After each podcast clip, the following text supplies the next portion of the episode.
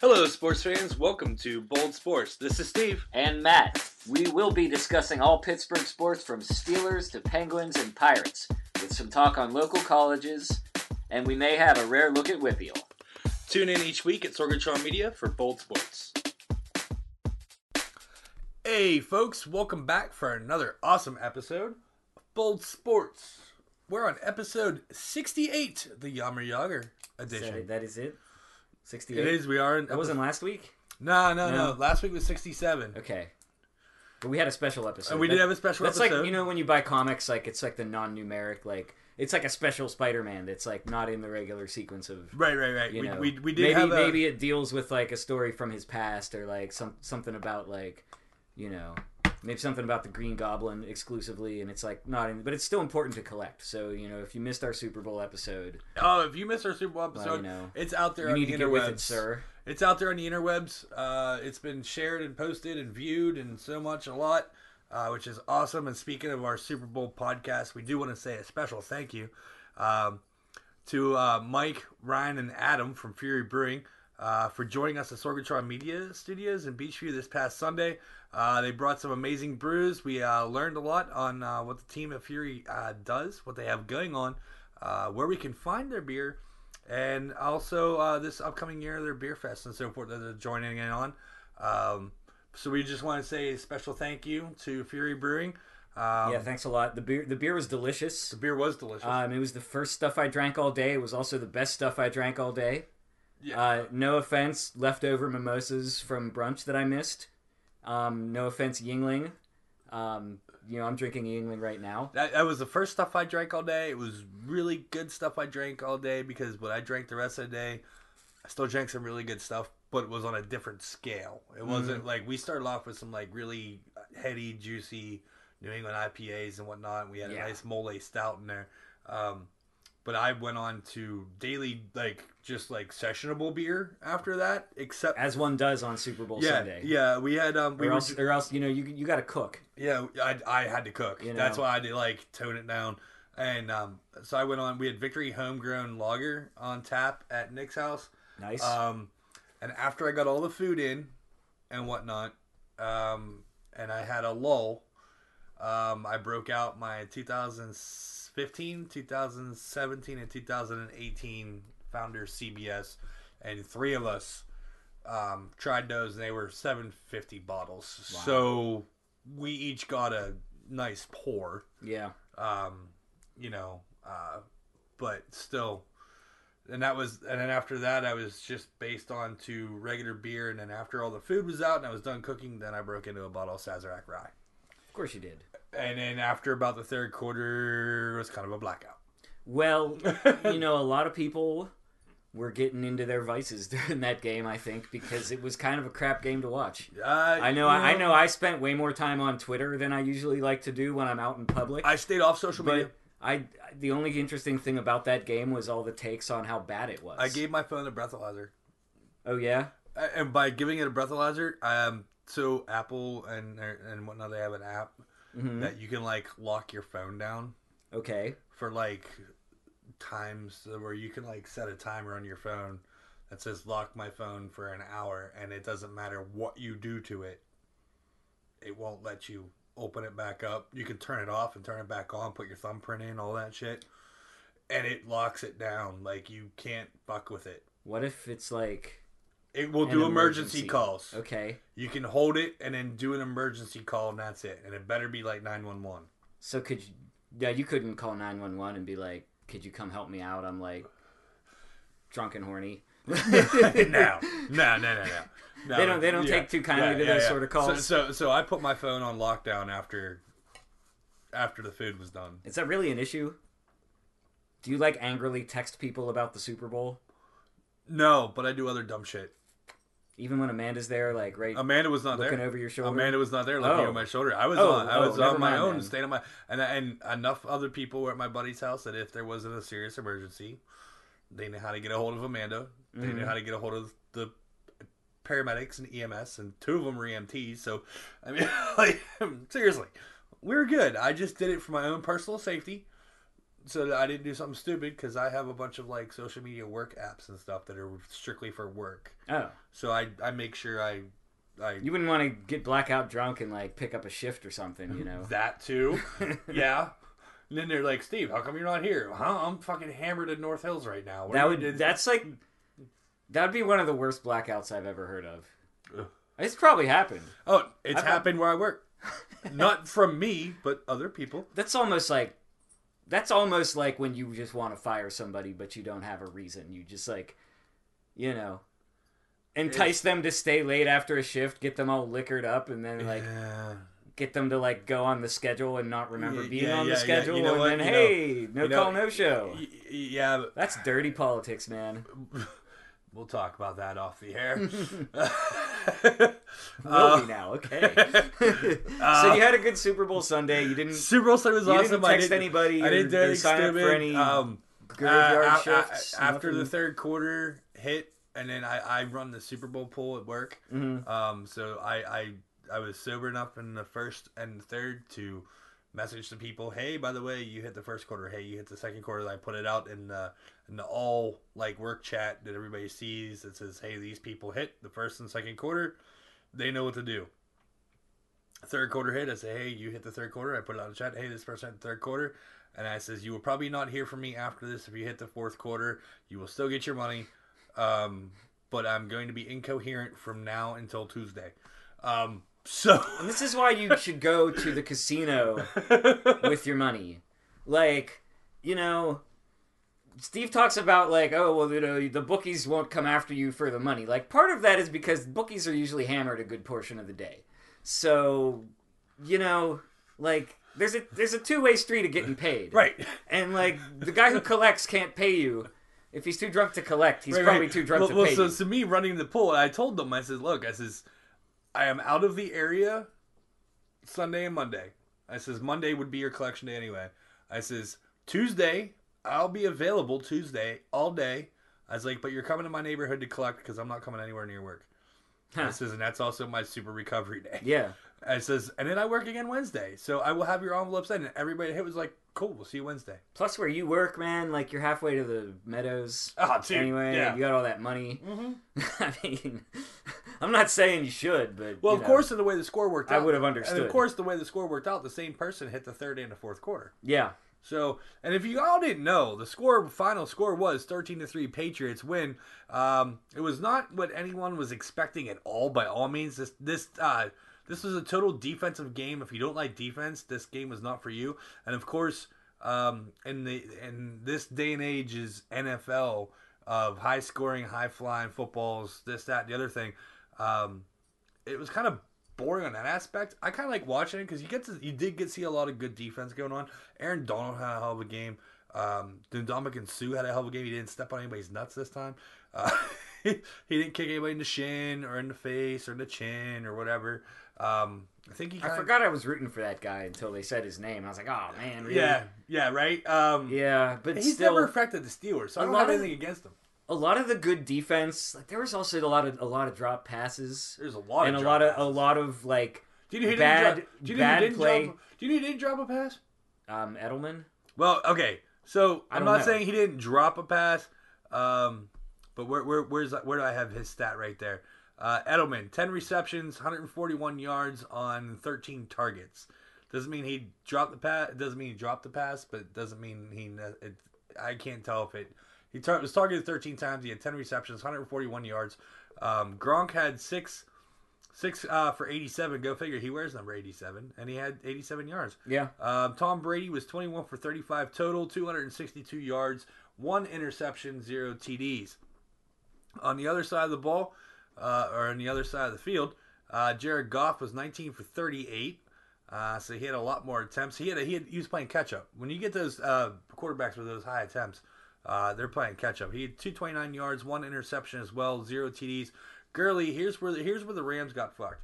Um, Gurley had uh, 10 touches for 35 yards. C.J. Anderson had seven touches for 22 yards. Brandin Cooks was their um, was their big gainer. He's a wide receiver who was a former Patriot. Uh, he had uh, eight uh, eight receptions for 120 yards. Both teams did miss a field goal, so if you had that in your prop bet, That was probably the most solid one to pick. Like I've, I've been saying for two Yeah, you've been weeks. saying that for two weeks, You know? three weeks. because kickers just make me nervous. Like Boswell ruined me. Um, other kickers miss as well, and you see it in the playoffs. So like it just it didn't surprise me at all. Edelman making that MVP like that didn't surprise me either. Not Um, the game he had. No, but I mean Even before, though he didn't get- before the game, if like I had to pick somebody Well- besides Brady, Well, he who paid could off be an pretty well. MVP, We'll get like, that in a bit, but you know, yeah. So totally, um, this game did not bill out to what it was supposed to be. no, This game was supposed to be a, a back and forth score. The over under was set at 50, with the final tally on the over under 56. The initial over under uh, on opening um, was 58. It went down two points to 56. I would have seen an under that could have still been entertaining. Like Oh yeah, You know what I mean? Like Yeah. I, I kind of in, in the back of my mind was sort of hoping for like a, you know, like a, mm, I don't know, like 28-15 for Steve's sake, or maybe just more like a realistic number. You know, something something in the like 24-17 24-17 ballpark would I have been would have been the under, but still would have been more offense than the Super Bowl I, that we I, got. I mean, even even like a a, a thirty a, a thirty one twenty one, that, that still hit the under and was Yeah. still an offensive game, something like that. Um, well, didn't happen. So yeah, I mean, if you get two scores underneath thirty, I mean, you're, you you know, or one thirty, and yeah, it it would have worked out, but. Yeah, fifty six was a high was a high number. A if high. that would have been the Chiefs and the Rams, I think we would have seen that over being pushed. yeah, maybe. Um, you know, but I, I think uh, obviously with a different team in there, you would have had different odds on everything else. Um, but with the two teams that were in there, so now it sucks that the Patriots have six Super Bowls and tie the Steelers for six Super Bowls, and now the debate has been going on around the world of Steelers six Super Bowls of all time or Patriots six Super Bowls in the Belichick Brady era, which has been since 2000. Um, so it comes down to fuck. yeah, exactly. You got Steelers six Super Bowls all time, four in the seventies, four in six years. Uh, they they they've been to eight. They won six. The Patriots have been to eleven and won six Mm, because this was Tom Brady's ninth. yeah. They have one before Tom Brady when they lost to Brett Favre when Drew Bledsoe was at the helm, and then the '85 Bears. 85, yeah. Um, so Seems like so the Patriots seems like a century ago. You know, right. Imagine the Patriots getting blown out in the Super Bowl and then going away and never coming back again until until the '96, And they went to one, and then the and then since 2000. I mean, six Super Bowls since 2000, 19 years. so that's Or well, okay, we'll say we'll even call it. That's the Brady era started in 2000 when he was drafted. Mm. Um, but 2001 is when Brady played, Yeah. started playing, and, and that was against the Steelers when he came in, Mhm. uh, and so forth, and then got knocked out, and then came, you know, whatever. But um, seriously, since 2001, so we're 18 years and six Super Bowl wins. Yeah. That's fucking impressive. It's impressive. I Um, mean, it's you it's know. it's hard to be, it's hard to be impressed by like just the atmosphere though. You know what I mean? Like the Patriots being good, it's just it's just kind of part of like life. It is. You know what I Uh, mean? Like I'm not im- I'm not impressed by the Patriots any more than I'm impressed by like anything else that's part of adulthood. You know, like when I write a check and like I check my bank account in three days and the money's gone. You know, Yeah, right. Like I don't I don't like you know light a candle. You know, because like I know it's just like routine. That's how You- things you're work. like you're like, And, hey, uh, I had to pay my mortgage. Yeah. Oh, the mortgage company took my money. and the Patriots won the Super Bowl. yeah, right. and it Um, all and it all happens right around like the like first five days in February, pretty much. Yeah. So yeah, or or at least the Patriots were in a Super And, Bowl. uh, I'm Um, impressed. I'm impressed by how unimpressed I am that they won six which is ridiculous. because it's just like they've just always been there. It's like anytime anytime you walk out the door, like you know, you could see a bird or a cat or a Patriots Super Bowl win. It's it's you know how about that kid that that that um is at all the parades and changes the sign every The year. sign kid. The sign kid. It's like yeah, you know, 17 years and 12 parades. You know, yeah. stuff like that. I mean, yeah, or yeah, it's like, come on, dude. I get it. Mm. Like, I no man, go for it. You know, like someday you're gonna have a job and you're not gonna be able to go to every parade, or you're or you're gonna have some other commitment where you're not gonna be able to go to every parade. or at some point in time, your teams might just have a fucking horrible time. oh yeah, I, I mean I guess that's possible too. But this is Boston we're talking about, so One of their teams is perennially running in playoffs and going. Ooh, I don't know. I mean, The Celtics haven't been great for a while. The- the Uh, the Celtics are- Bruins had their, their their their runs not been that great. But they're Uh, the they're Red available. they're the Red- available for the the, red the Red still, Sox like, are you always know. in there. Yeah, You know, the Red Red Sox are spending the money necessary to be always in there. right? Um, Uh, the Bruins are still in the playoff hunt. Celtics are kind of having some issues with Kyrie Irving and whether or not he's going to be on the team long term. What are they gonna do? Trade him to the Lakers so he can be with LeBron again and actually where he initially started? I, you know, I don't. I mean, they might they might trade him for like some multi-team deal where they get Anthony Davis. I, I don't really follow the Celtics a lot, Neither do I. I don't really follow NBA a whole lot. but there's a, there's a whole bunch of NBA stuff going on that you know might could- might could- might allow Boston to be able to have all four titles. we can talk about the NBA back here in a minute. Um, but so here's some fun fun stuff. Uh, I don't know how many people actually know this. So the the NFL players, Mm. um, their contract is only valid for 16 games, and that's what's paid by the team. Mhm. So when teams make the playoffs, um, the NFL pays the playoff games. Right. So you have uh, the New England Patriots. Not only they get a Super Bowl ring, they won the Super Bowl. They're going to get a ring that's worth thirty thousand dollars, Mm. round numbers. They do have to pay the tax on that, by the way, though. If you did not know that, the players have to pay the tax on that. Um, but the players That's also fine. get one hundred eighteen thousand dollars from the NFL um, for the win. The Rams get fifty nine thousand dollars from the NFL um, for being in the Super Bowl. Also, um, fifty-four thousand dollars uh, each player on the team uh, received for their conference championship wins.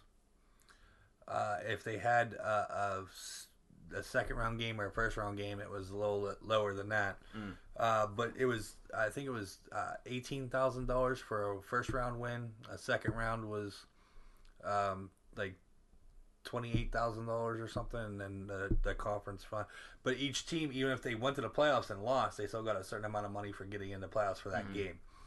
Um, But there are cases where they're making less money for the playoff game than they are for their game checks. correct, but there's also those cases for the guys that are on the practice squad Right, who they get a huge raise. who get a huge raid for a game or two. Um, also, I did read that um, Brandin Cooks, the Patriots, are going to give him a ring, or not Brandin Cooks, um, Gordon, Josh Gordon. Oh, really? Yeah, sorry. Brandin Cooks was on the Patriots last year. He had a ring two years ago, and then this year he lost with the Rams. Anyway, um, yeah. So um, Josh Gordon, who was acquired in Week Four uh, on a trade to Cleveland from Cleveland to New England, um, he was with the Patriots, and in the middle of December, he left the team for personal issues, personal reasons and so forth. A lot of people think he's back on drugs or whatever, but he's got he's got mental health issues. Mm. Um, apparently, he was told that he's going to also receive a ring because even though he didn't play for the playoffs in the last two weeks of the season, he still led the lead, led the team in receptions and yards. Uh, so his contributions were shown, and, and he, he even came out on his own Twitter and Instagram and Facebook and was like added like champion NFL Super Bowl champion to his status and so forth about it. All right, Um, and the team confirmed. that's fine. The team- I guess. I'm okay, whatever. Hey, that that's whatever. He's still got to pay the tax on that thirty thousand dollar ring, Yeah. Even though he didn't get any of the playoff money for being there because he was actually listed as a um, inactive or whatever it was. Yeah. Um, so there's that. Uh, Well, you know, for the Patriots, they're this. You know, they they kind of have this reputation of just having like interchangeable, especially at the wideout position. Um, you know, for for them to give a ring to somebody who wasn't even on the playoff roster, like that's, I guess their way of saying that, like you know, you matter to us still, even Right. though we. And when- we didn't. We weren't actually able to like insert you mercilessly. And the and the Patriots still hold his contract and Yeah. can totally uh, next season if he's got his head worked out right can come Yeah. back to the team. I don't know how that's going to work for him out. Robert uh, I Kraft mean- seems like a compassionate person who He is. who Uh, would do do what's in his power You to, know, to and, help and when it comes down to NFL owners, uh, Robert Kraft seems to be up there with one of the good guys. Um, you know, when it comes to compassion and whatnot.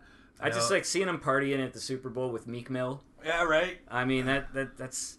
Did you see him dancing? He was dancing With his, like- his, like, jewelry. his, his new chain that Meek Mill gave him. New chain that Meek Mill gave him. He Yes. still looks like a weird old man, like dancing around. Like the chain didn't give him like that much street cred. No, no, no, no, no. I mean, you, you you can't buy street cred necessarily, but you could buy a lot of cred Right. with with all that money. So.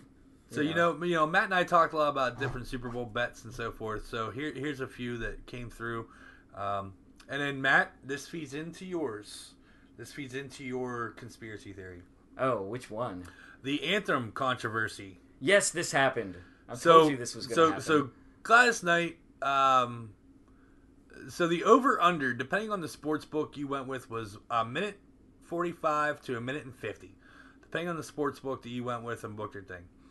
Well, Gladys Knight said the word brave twice. important. I, I mean, that's one of And- the most and- important words in the well, anthem, yeah, as far as I'm because concerned. it's the ending word and it's how long it's drug out for. yeah. And I, I don't remember. I was in the kitchen at that point in time. I don't remember exactly how she said brave. Yeah, I didn't and even then see it. Went ahead, but she drug it out, and it went to uh, 151, which was the over. Um, a lot of the sports books paid the over and the under. Yeah. Uh, Well, I heard the line started moving like after rehearsal. Like yeah, people the- can yeah. watch rehearsal, Yeah, but once you bet, you're locked in at that number. right? But like once people start hearing about this rehearsal, Yeah, and then the line starts moving because all the sharps are like, you know, they're waiting until they get some sort of info, and then Gladys almost screws it up, and then you know she got like Frankie Knuckles standing over in the corner making some sort of menacing gesture or like tearing up a picture of her like favorite dog or some shit. And you know she's only got one word left to milk so she double taps the brave. And you know i mean if you got your money back great but like you know they don't they don't like to pay out i mean vegas wasn't built on winners No, so, it uh, was not. No, it was not. And, you know, and i even, don't think gladys will be invited back for the halftime show next year right. And even with all the uh, all the winners and whatnot, and the crazy bets that got paid off on high amounts, Mhm. they still made their money back. i'm sure they did Um, so J- Julian Edelman won the MVP. He was the twenty to one odd on that. that would have i would have been a nice payout So even if you would even if you would drop twenty bucks on that, you would have came back with four hundred. I would have I would have paid that. I mean, I did fine. You know, uh, the blue Gatorade. Now, if you're a Patriots fan or whatnot, or followed Super Bowls close enough to bet on Gatorade, um, uh, three of the or sorry, three of the previous five Super Bowls, blue Gatorade was dumped on Belichick. Yeah. Well, now you're add another one to it because that Well- paid off at, at plus three twenty five. Does he just prefer blue Gatorade? Uh, the Patriots typically do because it's a color, it's the main color of their of their uniforms, Yeah, it's easier for the people who do the laundry, right? That too. you know.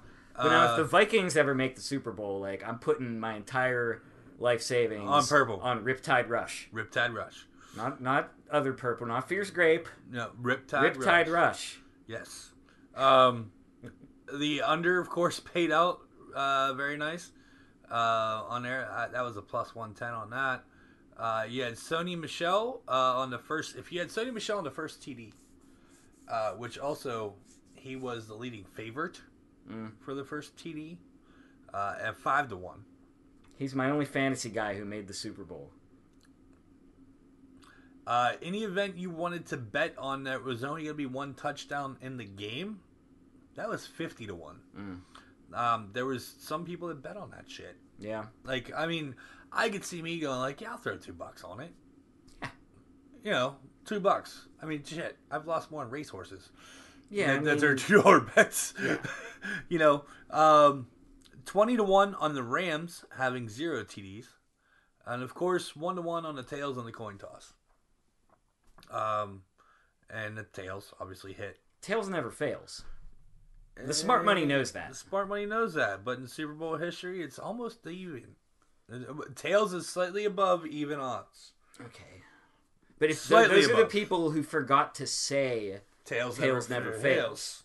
you got you got to say it. I mean, I went. Trust me, I went five years straight where it went heads, dude. I'm like, motherfucker. That's like when you're sitting at a roulette table and you're Mm. playing red and it hits 13 blacks in a row. And you're like, it's gotta change. And then you call the 800 number. yes, yes, you do. One eight hundred gambler if you have a problem. Keep on scratching. Uh, Gus, the second most famous groundhog. I don't hate groundhogs as much this week I do not because no. the, the Phil, the Punxsutawney yeah, man. Phil predicted an early Phil spring, Predicted early spring, and it's it's been sort of reasonably warm since then. It has been. Um, I wore shorts and a t-shirt to work tonight. Yeah. Well, just a polo, but yeah. Um, you know, good times. But overall, the Super Bowl experience was not what we in Pittsburgh uh, were wanting. I couldn't stop thinking about how much the Steelers would just be like kicking the crap out of the Rams. Oh, dude. If the Rams showed up like that, yeah. I, I couldn't stop thinking about that. I know people in New Orleans were probably thinking the same thing about the Patriots. Um, Well, and I know the people in Kansas City were thinking about the same thing about the fucking Rams. I yeah. mean, So there you have it. I mean, the Steelers didn't even make the playoffs. So obviously, other teams had a, a closer claim, you know, to to that like again, sort of pretender status. Steelers fucked themselves. Yeah, Um, they did. you know, and, and that's what it is. And what are you gonna do? Shit happens. Yeah.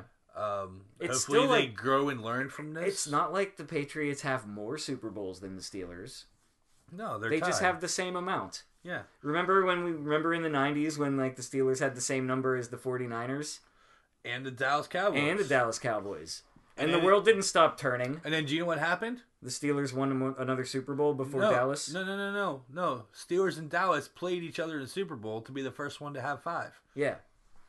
That was ni- uh, ninety-five season, ninety-six Super Bowl. Yeah. Um, it was and it, it was billed that way. Oh, the, whoever wins this game has the most Super Bowls uh, in the NFL total for a franchise. Da, da, So we didn't have the and most. then, and then we didn't have the most. And then you know what happened? that that condition persisted for 10 years. Then, then what happened is, is the 49ers went in and won another one, and then they had five. Yeah. And then the Steelers came in 10 years later and got their fifth. Yeah. And then they came in two and a half or three years, yeah, three years later Mm. or two years later, and then had another one. Yeah. And then they had six, and then we got Mm. six, and then they went, no, and Dallas and San Francisco have been laughing stocks for the last 10, 15 years. So, All I can say is like, you know, New England, welcome to the stairway to 7. yeah, Um, I really please- hope it takes you years. Please, please leave room on the left for t- people to pass.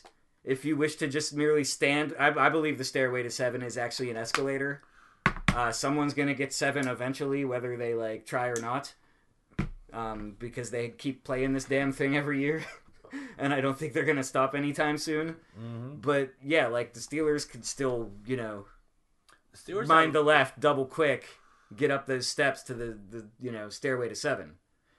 Yeah, I know. Like I said when I walked in, Steve, another Golden State blowout. No, but that just looked like a freaking All Star game play right there. Uh, underneath the leg, off the back, it went off the rim instead of the backboard, and he and he jammed it.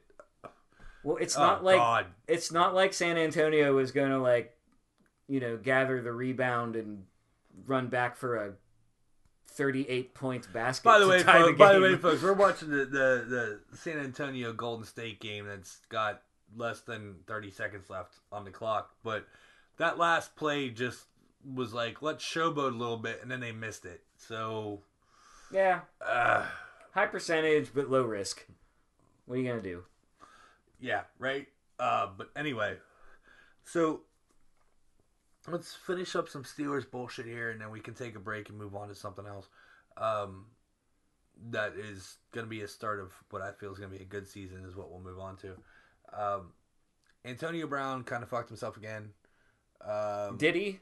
He, uh, he uh, apparently in, uh, in the previous month of January, which was only a couple days ago, um, had issues at his house down in Miami um, with one of his baby's moms um, coming to the house to try to collect money off of him for his daughter's salon appointment, and he got verbally high, you know, highfalutin with her and so forth. And apparently, from what the reports come out, that he put two hands on her shoulder areas and pushed her backwards out of the front door of his house, and she fell backwards. Here nor there, no charges were filed. Um, the the police report shows because police reports all over the internet. Yeah. I'm not making this up. It's all over the internet. The police report shows that she had um, some scuffs on her wrists and her wrist was sore, this, that, and the other thing. But, you know, I mean, he's going to get some shit out of this. Do you think? I mean, I mean, is the the way the NFL's been going with uh, domestic charges. I mean, shit. Ezekiel Elliott had no charges filed against him, and it was a he said she said, and the court of law found him completely innocent and walked away from it. But the NFL still fucking suspended him eight games. Okay, Ray. Rice lost his career over actual video of him knocking his girlfriend the fuck out. Okay, yeah. um, and the way this has been going, he's getting at least a four game suspension. Probably. It's that's what it sounds like to me. Um, Roethlisberger had no charges filed. It was completely he said, she said. There was no evidence, no issues, this, that, and the other thing. He got four games. yeah.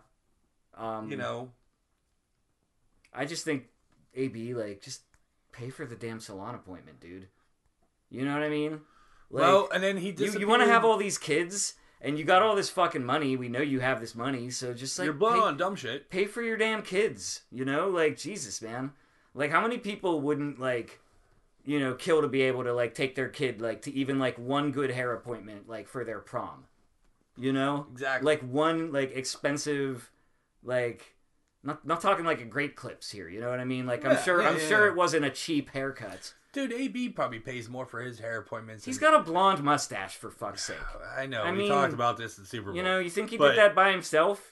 You, No. you think he bleached his No, no, mustache no. over his No, kitchen sink? AB's hair is always on point every time. He he he, Yeah. he, he staffs his own barber. Yeah. Okay. So just you know, I mean, my, my first take on it, I, I wasn't even thinking about the suspension. I was just thinking like that just means So you know he's that much less likely to be a Steeler next year. yeah, yeah, exactly. Now, now this also drops his trade stock. It drops his trade value it drops his trade value because because you only you only get twelve games of the motherfucker now instead well because of he yeah, and he's and he could look at anywhere from a two to four game. Uh, uh, we'll we'll call it a zero to four game suspension.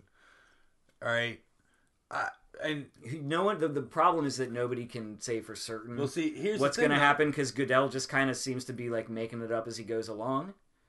Um, It's true.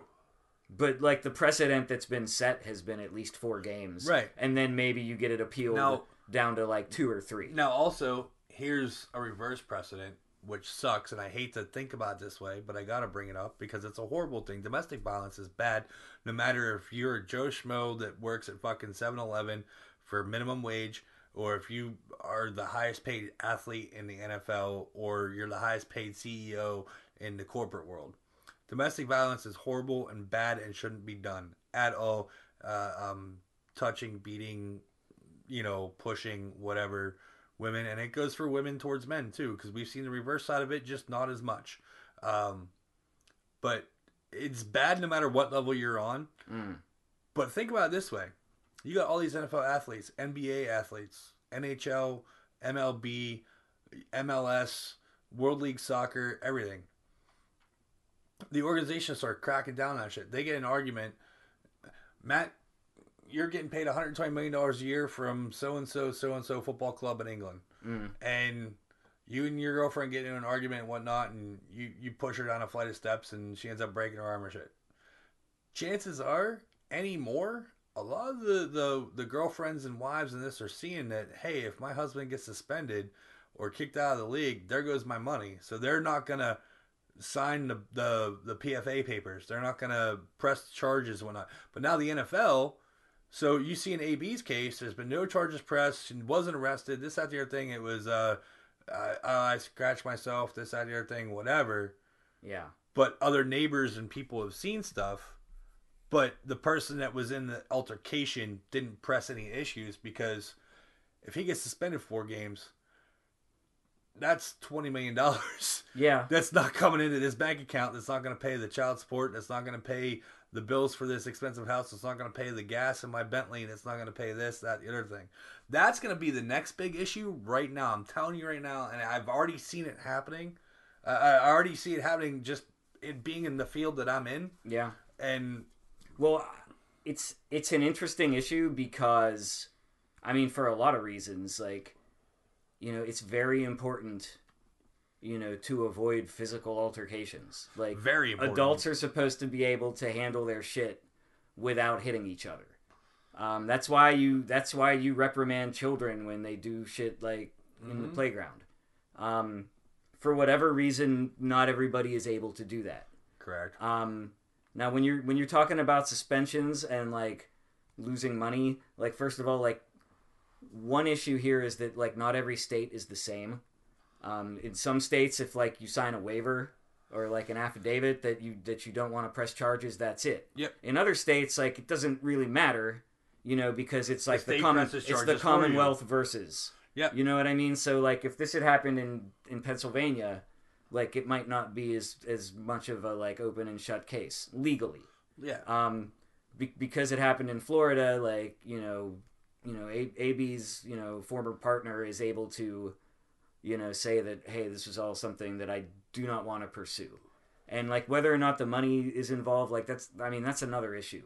Um right. you know like no nobody wants to like damage their livelihood and on the one hand like we should not allow people's fear of like losing their money like keep them in an abusive relationship by any means Yes. but also like we we should also recognize that like the criminal justice system sort of kind of exists to just fuck people and bankrupt them Yeah, it's also and some the- the- the people some people are better flawed. able to get away with shit because they can pay their fines and shit you Right. know like money and being like a rich wide receiver like kind of like makes it easier for you to like beat up your girlfriend without consequences you know and this and this is why the league you know needs to crack down because like they provide the wealth and the power that helps these people avoid consequences so they need to be able to sort of like right the balance by imposing consequences in house Exactly. that's my two cents And your two and that's is- not enough to say on this issue No, but that's I feel not- like no, gotta yeah. go to a break that's not enough to say on this issue at all. but ab And- just pay for the damn haircuts Yeah. man. Uh,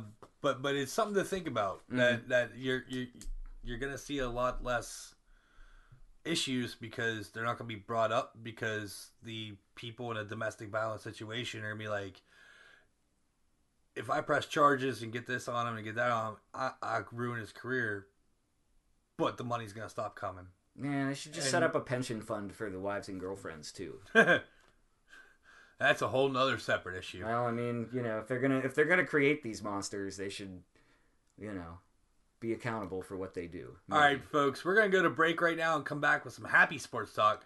Uh, listen to these uh, next few messages from our friends at Sorgatron Media Studios in Beechview about Awesome Cast, Wrestling Mayhem, and other great uh, podcasts that they host at the studio on Broadway Avenue in Beechview uh, neighborhood uh, in the city of Pittsburgh. We'll be right back after these few messages. Let's talk tech. Tech news discussions from the people in the industry right here in Pittsburgh. Online, gadgets, startups, and more. Check it out at awesomecast.net. All right, folks, and we're back for our second uh, portion here of Bold Sports, the Yammer Yager edition, episode 68. So, Matt, we got some good news. good, um, good news from an organization that uh, made playoffs last year in uh, the USL. Uh, the Pittsburgh Riverhounds uh, are getting ready to start their uh, new season coming up, and this Friday, February 8th at 7 p.m., the Hounds will host Cleveland State. Yes, that is a college team. And Sunday, February 10th, uh, Gannon University, as well, a college team, at 1 p.m. Both games at Highmark Stadium are free to attend to the public for all the preseason matches. Keep your. Um, Do they have the pub open for the preseason matches? I'm sure they do. The stadium's open.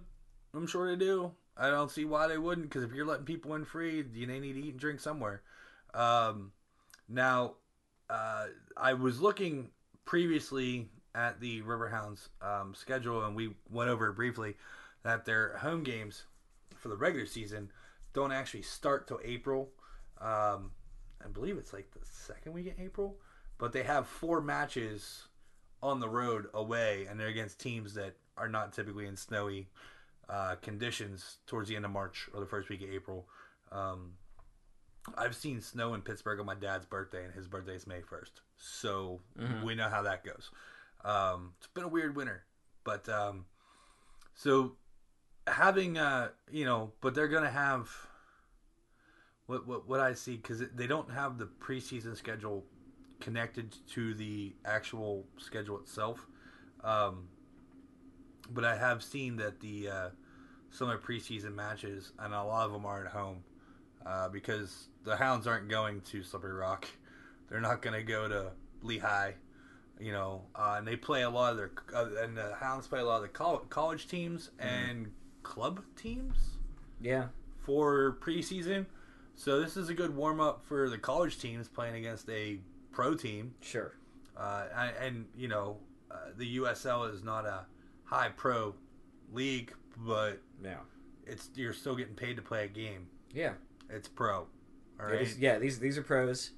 Um, you know, a A lot, lot of them- these guys use this as a stepping stone to the MLS or to Sure, the yeah. European leagues or to their home country leagues. Oh my dude. So like um one of the European teams that I follow, Celtic, uh, they they signed two of their youth players to like extended contracts and then they were gonna loan two of them both of them on were gonna go to the States on loan.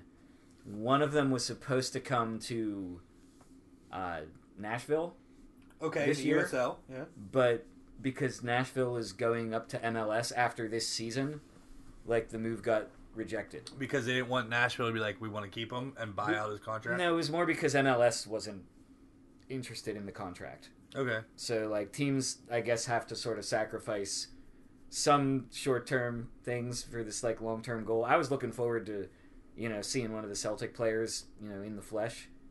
Um, it's always it's always good to see American players, you know, making it big in Europe, or you know, players making it from American college to the next level, which, you know, Well, for a lot of players is USL. Yeah, or the, So- or, or the uh, yeah, it is. Because honestly, in soccer, um, you know, you play college and whatnot. If you're not good enough to go MLS or go to Europe or go to Asia Mm. or um, even into Central and South America, Mm. um, USL is your next step. Um, to, Honestly- to be able to play a game and get paid. I watched a game this afternoon. It was uh, an FA Cup replay. So this was like, you know, they, they play one they play at at one team stadium, and if it's tied, then instead of going to kicks or overtime, they bring it back a week later at the other team's stadium, and then if it's tied, it goes to overtime. Okay. And I just watched today Brighton. They got this guy Glenn Murray, who used to be with Crystal Palace. Every time I see him, he's scoring goals. I don't know why Crystal Palace got rid of him, but he's playing for Brighton now, who's like Crystal Palace's big rival. But Glenn Murray actually came from Wilmington in the USL.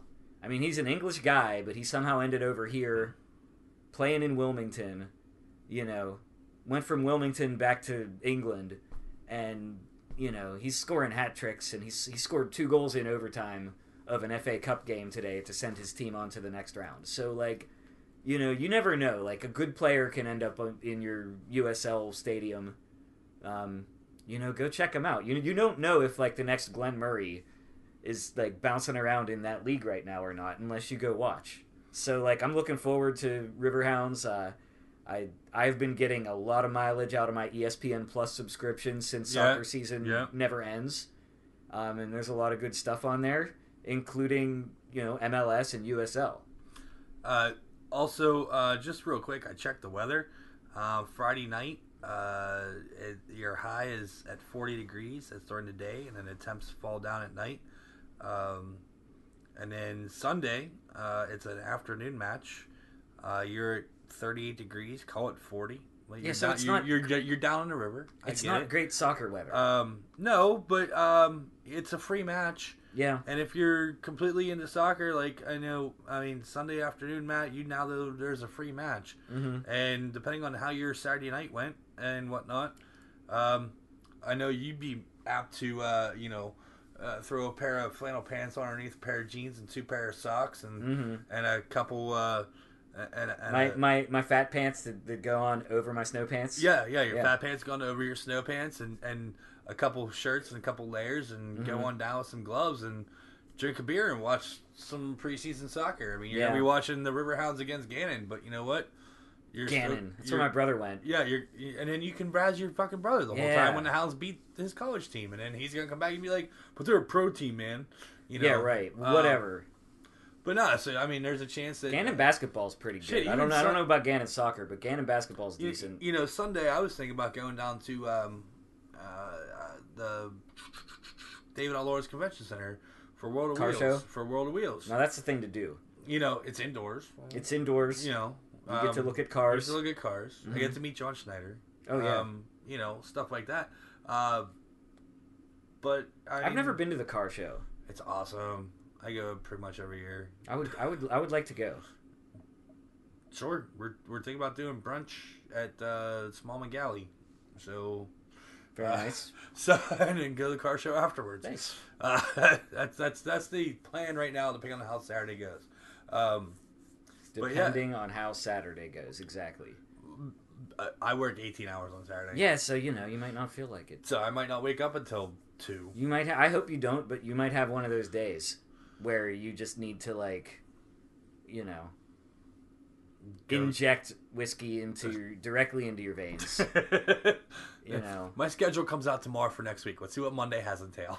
but Yeah. you are correct. There are. There, I might be like, you know what? Fuck it. I'll go to Smallman Galley for brunch on several, on very few hours of sleep and drink some breakfast cocktails and then have some great food and then go to the convention center and then go to Lake Leaf and Bean and smoke a cigar and drink some whiskey and I, I, I- it, it, it's all wide open. Yeah.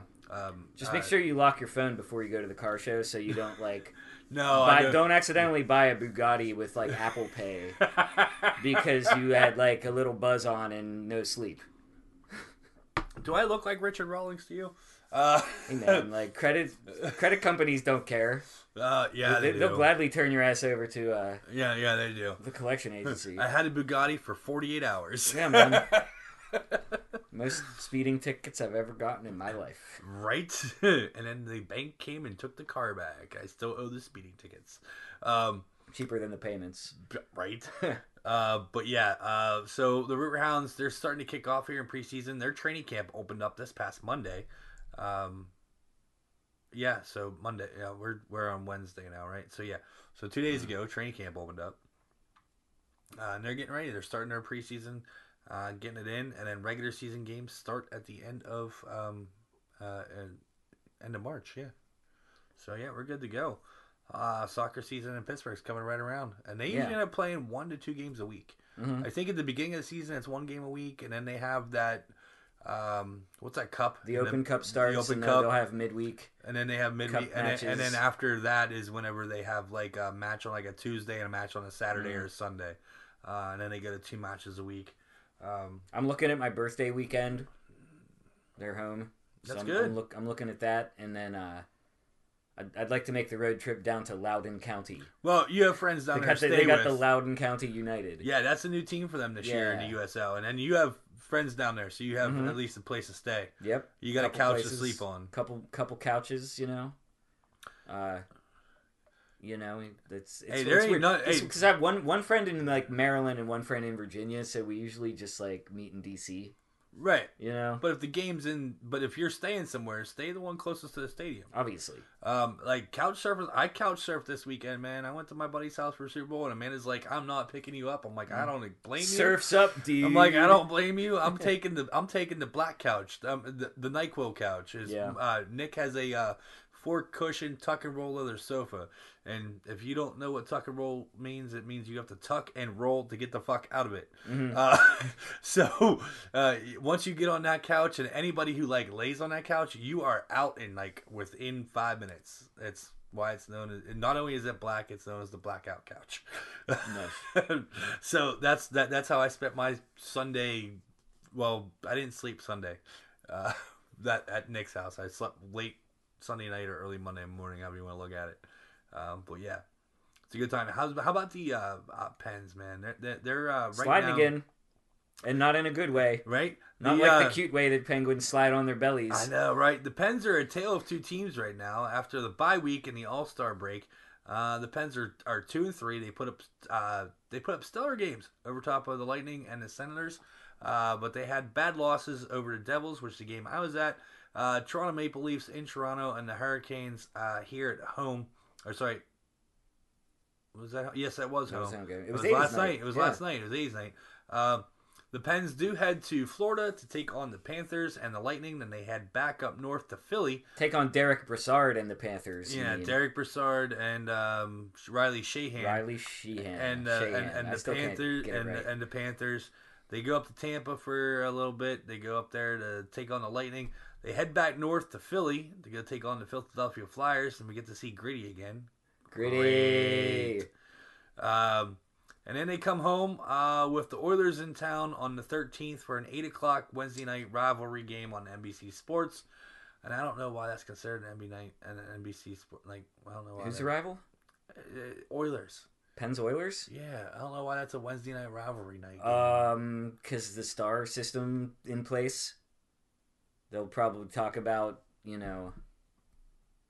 What's his name? McDavid Connor McDavid versus Crosby, Yeah. and draw parallels all night between the Gretzky Lemieux rivalry. Oh yeah. Um, even though you know Lemieux's best years sort of overlapped with Gretzky being with the Kings and not so much the Oilers, but I guess that's neither here nor there. I'm sure they'll talk about it. I'm sure they'll talk about it Anything to keep Pierre from like making comments about women's hockey players. You know what? He didn't. Okay. You know what? And, and you want to stop back about that game for a minute? I watched that game and I watched the beginning of that. Uh, Pierre probably should have chosen a better choice of words. He was Um, like basically like, "Get me a sandwich," and this um, is hockey, babe. You know. Um, now I understand how his words chosen were not necessarily the best. yeah, Um, now he's just a weird guy. I think part of it. she you did know? not have Is he married? I don't know. Yeah, I mean, it wouldn't shock Um, me if he's not, just because he she- like all he talks about is obscure hockey players from like the Western League. But but she didn't have an issue with it No, uh, because she's known Pierre for Yeah. years. And what the hell's her name? Co- Coyne. uh, yeah, yeah, Uh, She's got two last names. yeah. Um, her maiden name and then her husband's name. Um, and it'll come back to me here in a little bit. We talked about her uh, the last podcast. We talked about her like impressive achievements. Yes, uh, and she I didn't had- realize that there was like a Twitter drama, but I should have just assumed Yeah, yeah, that of course there was was. a Twitter drama. Um, and then she's like, she didn't even think twice about it. Where Mhm. she's like, look, um, you know, uh, the comments were said, you know, and and now being on the outside looking in, I can see how somebody could get offended by those comments. It didn't really offend me. Mhm. Uh, I've known Pierre for years. Da da da da. We've always had a great relationship together. You know, stuff like that. And Pierre's like, I can see how those comments would get skewed, um, and whatnot. Well, like, yeah, I mean, it, Uh, it might not have offended her, but it probably offended anyone who was like listening and paying attention and It- is it- sensitive it- about that kind of thing. It, offended. and Pierre's other- job isn't just to like make nice with the other people on the broadcast. Right. Like he's supposed to be appealing to the audience watching the show. So And this was her first time broadcasting a game, and Yeah. she even said, "I had jitters going in. I, you know, my butterflies flipping around my and stomach." I mean, we've we've come a long way from the like, you know, like baseball players like threatening to like, you know, like rape women because they're trying to do their job in the locker room. So it's like, that was you know, Taylor. yeah, we, well, no, but I mean, I, I mean, there there's stories about baseball. oh yeah, you oh know, yeah. You know, it's not really like the best of what like people can be. Uh, No, this no. this was not that, No, this was and not that. it's it's important that like Pierre like, you know, be mindful of who his audience is. I guess, um, especially because there was a lot of young ladies tuning in that game to Yeah. see her announce a game Plus, and to be an analyst. plus most people hate Pierre to begin with, so he's like already kind of got the deck stacked against Well, him. well, there was people on there. like said- if if he got on there and was like Santa Claus is good. Like I think that there are some Pens Well, fans who would find a way to take issue Well- with well, that there's just people because that- they don't like Pierre McGuire. well, there's people sitting there and says, "Can't this guy find a GM job or front office job with a team already and get him off the air?" Dude, he was a GM. they he almost was, made him the Penguins GM, he was the GM for the Penguins. but they almost brought him back. I mean, Yeah. like I mean, before he, they got Rutherford. I mean, he, he the the Stanley Cup ring he wears that people Mm-hmm. look like, what is how's he? Where did his championship ring come from? It was a 1992 Pens GM. Yeah. I mean, I mean that's where you got his Stanley Cup ring from. I mean, I don't know. If, uh, he might have been AGM at that point. I think Craig Patrick was still GM. Yeah. He might have been AGM, but here That's- there, That's, uh, that's he- definitely something. he still got his name on a fucking cup. I mean, You know, assistant general manager does more work than like wide receiver who got like suspended again true. to earn that ring. Not that I have a problem with it, like we already covered, but you know these rings, like, gives a shit. Well, but what are what are those rings gonna be good for when, when the shit hits the fan? see though in hockey, like though, you might not have time see to though in hockey sucker. though, it might not necessarily be the ring. It's the name on the cup. Mhm. Because in hockey, there's only so many rooms for name on the cup, and they give out rings to players that Mm. Yeah. your name's not on the cup, but you Plus, if hockey get a players ring. all wore rings, like someone would die because they just punch each other in the head all the time There's with that. those rings. There's that. They are You heavy. know? Yeah. If you've ever been punched in the face with somebody wearing a ring on, you understand. Let me guess. Like some penguin punched you in the face. Once. No. you know how it feels. No, no, but I've I've been I've taken my fair share of hits, and and you know some some people wear rings. Some do. Yeah. I don't fuck with people who wear them though. Not usually. Yeah. I try not to, but occasionally Yeah. you have to. Yeah. And you're like, it's gonna hurt. That's but- why I never talk shit about anyone's wife. Hmm. Yeah, that should be a good rule to have. Cause, cause husbands wear rings and rings hurt. Yeah, that's a good rule to have. I mean, I split somebody's. I I, I wore a ring for a while, and I split somebody's head open with it. Yeah, well, I'm also just a nice guy who doesn't like start shit, but I also don't punch people. So You know, I'm not one to start a fight, but I'll have to. I'll, I end them. I know. I hear you. You know, That's that's that's what I tough mean, people say. I, am not one to start a fight, but if I have to, I'll get down in there, and I might not win it, but I'm gonna at least throw my best that I can while I'm in it. yeah. Um, and I only start fights when I'm drunk and stupid, uh, which isn't very often anymore. By the I way, know. We're we're good boys We're, now. we've been good boys for a while. Good boys. Uh, also in the NHL news this week, uh, Alex Ovechkin. Um, talk about this guy uh, a couple times on this podcast. We talk about him every week. Well, not every We week, love him. but He's the um, official Russian of Bold Sports. Yeah, Sorry, right. Gino. Okay, we're gonna. Uh, okay, no. Um, but no, we talk about him a lot because he's accomplishing a lot, and it's and he's in the, um, the high side of the downside of his career. I would think. Yeah. Um, He's still close to the top of the mountain. He's so close. Yeah, he's at the top of the mountain, but he's on his way down. Um, as hockey careers go for guys that are over 30. Mm. Um, Alex Ovechkin became the highest scoring Russian born player after his goal last night, topping Sergei Fedorov on the list. Mhm. And there's a fun stat for you.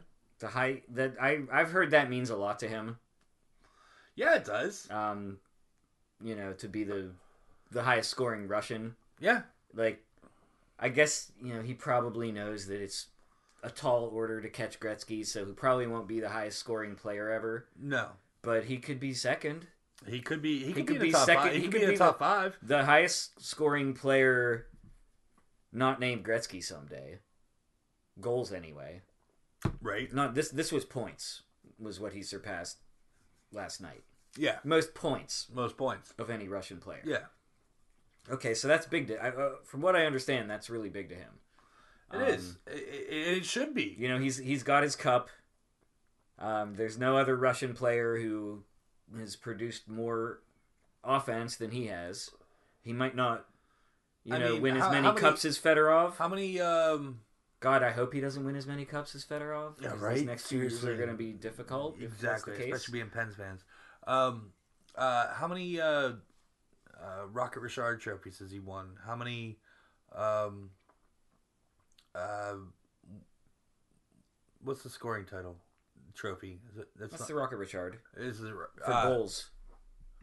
Art Ross is for points. Art Ross. is Yeah. for, how many Art Ross trophies has he won? I don't know. I mean, Malkin's won a couple. Yeah. Um, Malkin's won Hart trophies.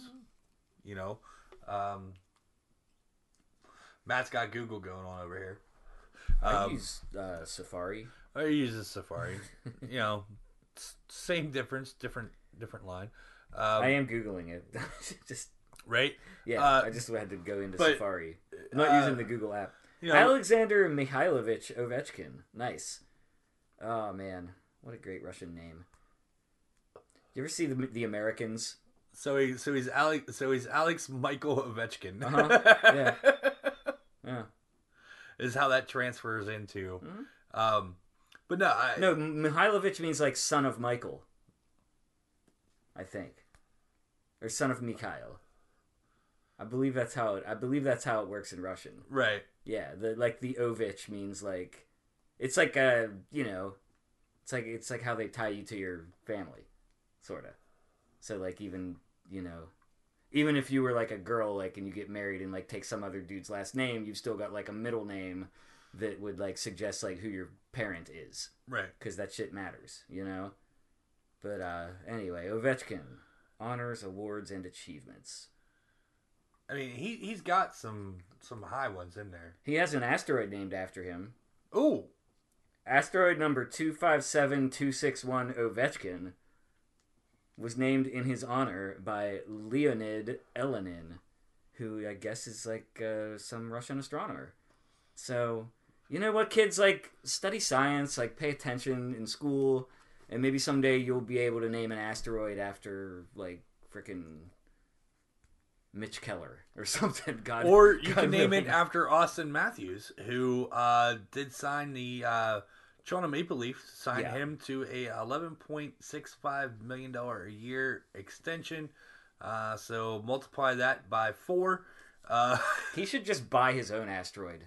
and then uh, so he's five years uh, now because this is a four year extension uh, that he is locked up uh, up there in Toronto.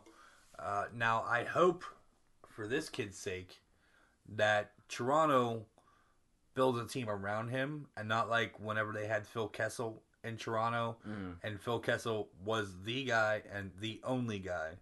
Um, and that's why Phil Kessel had the goals and the numbers and this, that, and the other thing, but didn't succeed in Toronto because of them not putting a team around him. Yeah, but that was just destiny.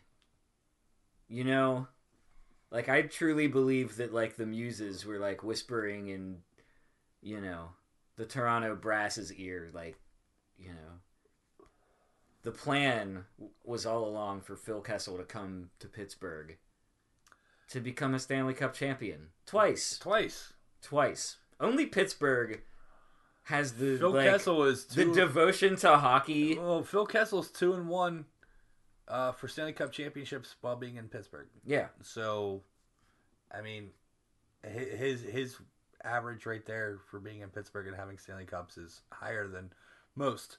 I just Um, don't care about the Maple Leafs that much. Um, great for them that they've signed up a player long term who's important for them. And he's a young Um, guy. He's like 21. I mean, they it's it's crazy. It's like it seems to me like okay, so like Maple Leafs, like the scene, the culture around the Maple Leafs, it's like the way that like New Yorkers love the Knicks right. times like a million. Plus, Yeah. you've got the fact that it's like they're kind of all of Canada's team in a way. So they sort of bear the, Well, the same between, kind of well, well, it's because the Hockey Hall of Fame's there. yeah. Um, now I've been to. I uh, so when we were kids, Mhm. and you know uh, the Pantages Theater in The Toronto, glorious Pantages Theater. uh, held the um, family opera for Mm-hmm. it seemed like ever. Yeah, everyone I Um, know except for like my school went on the eighth grade trip to see Phantom in Toronto. Right, We went to Wheeling Park and played nine holes of golf. right. Uh, Kind well, of better. all boys Catholic school. That's no, I, awesome. no, I went to a co-ed. oh, elementary that's school. right. That's right. Um, The eighth grade trip was the between the eighth grade picnic See- and the first my- week of college. see my I never talked to one girl my see, whole life. see, my my my the, my school we did uh, sixth grade field trip was to DC, and we didn't Yeah. have another like all school field trip to our senior year. Um, but uh, but no, so like my family and whatnot, we went to like Canada and went to go see the family opera because uh, that was also the time where the Canadian dollar was well well under Mm. the American dollar. Um, so going to New York for a weekend, being a Pittsburgh family, and going to the uh, family opera on Broadway, uh, was not going to happen because Mhm. they were like two hundred dollar tickets in Manhattan, plus your hotel and drive time and this that and the other thing, which for a family of three in my uh, area here was probably a good fifteen hundred dollar weekend in the mid nineties, early nineties. Not not feasible at that point in time. But we could drive to Toronto, and half the time is what it take to drive to New York. Go to the Pantages Theater in Toronto, and oh wait, we got Canadian money now, uh, which at that point in time was sixty cents to the dollar. Uh, so money went a lot further. hmm Uh, so got to see there, but while I was there, got to go to the Hockey Hall of Fame, and also got to go to the old Toronto Maple Leaf Gardens, Oh wow. which, um, and got tickets. I don't know who they were. I can't remember who they were playing, but what I can remember is we sat in the upper level seats. We were two rows from the top, and you remember the old Civic Arena, where like if you sat in E or F, if you sat in F, you were really up there. But if you sat in E, and the person's chair, like their head, was literally at your shins, and if you moved your foot, you kicked the back of their chair. But if you moved your foot up like three or four inches, you would have kicked the back of their head. In Maple Leaf Gardens, if you moved your foot off the cement, you kicked the back of their head. like that's how steep it was. It Ugh. was steep. yeah. Like my mom, like now goes to. Uh, uh, well, I've taken my mom to several games at um, PPG Paints Arena, and she she's like, and I had the upper level seats for years, and I don't have them anymore. But um, she'd be like, "All right, we're going down. I'm going down. I'm going up once. All right, mom, that's cool. I'm gonna go out at intermissions and go to the bathroom and get this, get that. Tell me what you want, and I'll bring it back for you." And she would just sit in the seat and, you know, whatever. Um, but yeah, you want to talk about steep? That shit was steep. That's awesome that you got to see that. Uh, I mean, and that was when it was like a twelve thousand seat arena. yeah. You know, now Maple Leaf Gardens is is you know twenty thousand you know seats. They built this huge arena, but the Well, Maple old- Leaf Gardens is like a, isn't it like a Home Depot now or something? Well, the old one, yeah, Yeah. yeah, yeah. The old one's like a Um, shopping center. I know my dad pointed it out to me when we were there, but we didn't go inside or anything, so that's cool.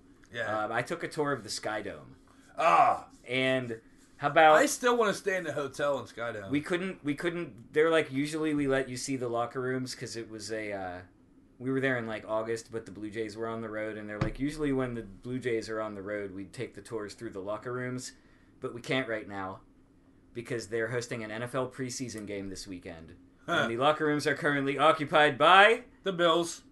the cleveland browns and the new england patriots Ah, shit you not. Man. Like I didn't get to go inside like the same locker room where Cito Gaston used to like talk to the Toronto media because of the frickin' Browns and the frickin' Patriots. Joe Carter.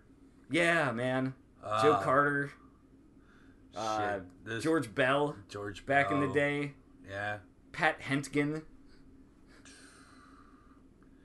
yeah. Canadian baseball at its finest, man. When they used to have two teams. You know what I was? I was actually thinking I might like to ride up there.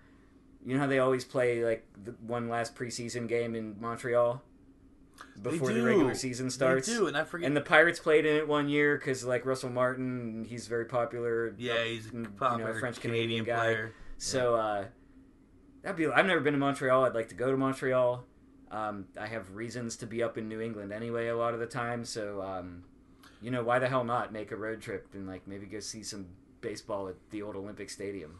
If you do a road trip up there, I'm gonna give you a handful of breweries. You need to bring beer back for me. Yeah? I'm gonna, I'm gonna, I'm gonna make you into a mule. Well, I don't Um, know if we're gonna have like an open border at that point. Like, Well, for- you know, that's true. there might there might be like there might be a trade war against Canadian breweries at that point. Yeah, So oh, well, well, I We'll was talking about the ones that were in New England yeah, more than the ones that were in Oh, in New Canada. England? Yeah. Well, you get into Vermont. That's all I need to know. You get into Vermont, I can get you where you need to be. oh, I'm not taking beer from Vermont into Canada. No, no, no, no, no, no, no, back. no, no. When you come back from, No, when I come back, I'm coming. oh, you're gonna go up to New England first, then go into Canada, Yeah, and then come back. Oh, Dude, I'm No. from Pittsburgh. You never come back from a place the same way that you got there. I know. That's why you go up to Canada first, then come back through Vermont and all that other bullshit. Nah, Damn it, you're fucking up my beer. gotta go to Boston first, man. I know. Well, yeah, there's that. Yeah. That's your NHL news right there. Other than the Penguins uh, that are having uh, some issues, and we'll see if they get that fixed out because they're just looking like a team that's not not uh, gelling right now. I know they had some new acquisitions. Um, Give it time. give it time, but you're under 30 games left in the season. This is the time you need to make a push to be in the top three in your division. Okay. They currently are in the top three in their division. They know what to do. They know They, to they don't need us. Uh, They don't need us. They know what to do. I think that um, you know, it's going to be some entertaining games down the stretch. I think anybody who's, you know, worried about the resale value of their tickets, um, you know, like they kind of cratered for a minute there, but I think things are looking up. Um, so if you got tickets, go, and if you got something else to do that night, sell them to someone who's going to scream their head off and sit in their Yep, seat and sit and not seat. hang out at the bar like they're at Slapshots, watching the game on TV, right? Right? Because I can tell you, whenever uh, I went to that game with Shallow, and we've mentioned this before, whether it's the Steeler game, the Penguin game, those club seats, Mm. you get in there, you sit in the seat, you look around, the seats are empty. Everybody's up in the fucking club hanging out. I don't get it, but uh, and we and and we stayed till the very end when the whistle blew, and I got to see the three stars and That's all what's that. fun. You know, I like to see the three stars. yeah. You know, my, my dad always liked to leave early from things well, because you had to drive back to Squirrel Hill and with three kids in with tow. three, yeah. You know, so like as an adult, like I always just make it a point to stay no Yeah. matter, no matter what. Until Definitely. until they come, and they actually did like at the Radiohead concert. We're like, sir, you gotta have to go. leave now. You're like, but man, I'm in, I'm inhaling this great fog that's in the arena. And there was like nobody else. No, but it was just cool because there was like nobody else in the seats. There were just people like tearing down the stage, and it was cool to see it that empty. You know, have, having been there for sellout hockey games, to be like the only person, it was like ah, I was kind of like taking it in, and they're like, no, no, you really got to leave. And at that point, we are actually going to leave and We're take a break right now. Uh, you can uh, find out what's going on with our friends at Sorgatron Media Studios in Beechview with the several podcasts that they produce other than ours here at Bold Sports Pittsburgh. And uh, also, don't forget um, Slice on Broadway. Uh, great pizza. It's awesome. They have several locations around the city. You have the Slice on Broadway, the original in Beechview, the Slice on Broadway in Carnegie, as well as PNC uh, Park, the home of the Pittsburgh Pirates, and also out in the East and in the East Liberty. So check out Slice on Broadway. They're always ranked in the top pizza shops in the city. Great pizza, great service, uh, always the perfect pepperoni pie. We'll be right back after these messages from our friends at Sorgatron Media Studios in Beechview. Do you like professional wrestling? Want your discussions no holds barred? Check out WrestlingMayhemShow.com for all the wrestling podcast flavor you can handle. All right, folks, and we're back. And Matt and I on the break, we're sitting here going over. He's pulling up Ovechkin's stats, and I was pulling up Fedorov's stats, and And our conclusion is that they were both great. they're both really, really good hockey players, uh, and so forth. Uh, especially with uh, personal achievements, trophies, and so forth. There's Hart Memorial uh, trophies in there. There's the uh, you know, uh, several other trophies in there. Stanley Cups, of course, are are are different uh, right now. And uh, shit, Sergei Fedorov's only 59. Man, Or sorry, 49. 49. I was gonna 49. say- I was like, 59, man. Yeah, 49. So that's why, like, you see a picture of Sergei Fedorov right now, and you're like, man, that motherfucker can still play. Look at that head of hair. Mm. that head of hair says you can still play hockey. Could you imagine how what he'd look like if he wasn't a hockey player and he was just like a regular Russian guy though? yeah, who knows? Living living in living in that country, man. I don't know if I have it. I don't know if I have what it takes to be a Russian dude. Uh, yeah, so, like, I have been drinking a little more vodka than usual, right? but uh yeah, it's Yeah, so so he, doses, yeah, yeah. yeah. So Fedorov is uh, uh, all rookie team ninety one, all first All Star team ninety four, several All Star games since then with multiple years. KHL in there as well. Um, Super Skills All Star Game winner, fastest skater, hardest shot, multiple years. Hart Memorial Trophy, Lester B. Pearson Award, Selke Trophy, uh, Master of Sport, um, Kharlamov Trophy. That's a Russian one, obviously. Faith Awards, uh, or Faith Towards Hockey Award. Uh, Player of the Year, uh, three-time Stanley Cup champion, 97, 98, and 02. President's Trophy winner. He was on the teams 95, 96, 02. Um, Campbell Bowl winner. Yeah. Uh, yeah, it, it that's a great achievement for Alex Ovechkin to um, surpass Fedorov, who is obviously the f- first great Russian player hmm um, to come to the U.S. Uh, Fetisov was the first like Yeah. known Russian player to come to the U.S. and how he defected and so forth. And by the way, have you watched that Red Army, No, Uh, no, man. I dude? I looked it up. I added it to my watch list like three weeks ago when you told me Yeah, about it. yeah. I like as soon as I got home, Get on it. and I just you don't understand, man. Like you got to I know that's like a every time. You, do you know? Do you think that the hockey documentary about the Russian army is what gets picked when I say like, "Hey, babe, here's my watch list. Like, pick anything from that list." Because I got a, I got everything on Oh, I there. know. I got everything on there from westerns to sports documentaries to superhero movies to like freaking Pokemon.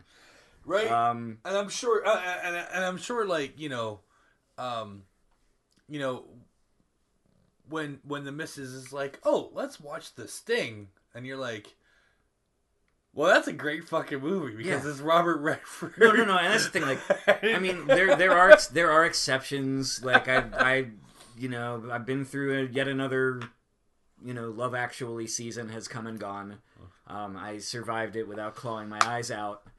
Um, but she generally picks like darker, bleaker, more violent movies than even I would pick.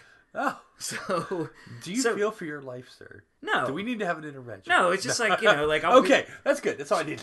I, I just you know like when I'm when I'm by myself, I watch comedies. Right.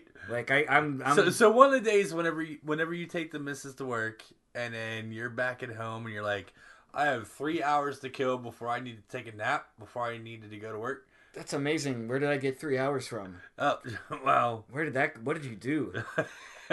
I know, right? We're, we're always so If you can pull like extra hours out of your ass like that, man, then like Dude, I mean, we're recording at fucking quarter to two in the morning. We've been Yeah. recording for an hour and a half. So, like, I understand. Trust me. I understand time consumption. do you? Because that's good. Like not everyone does.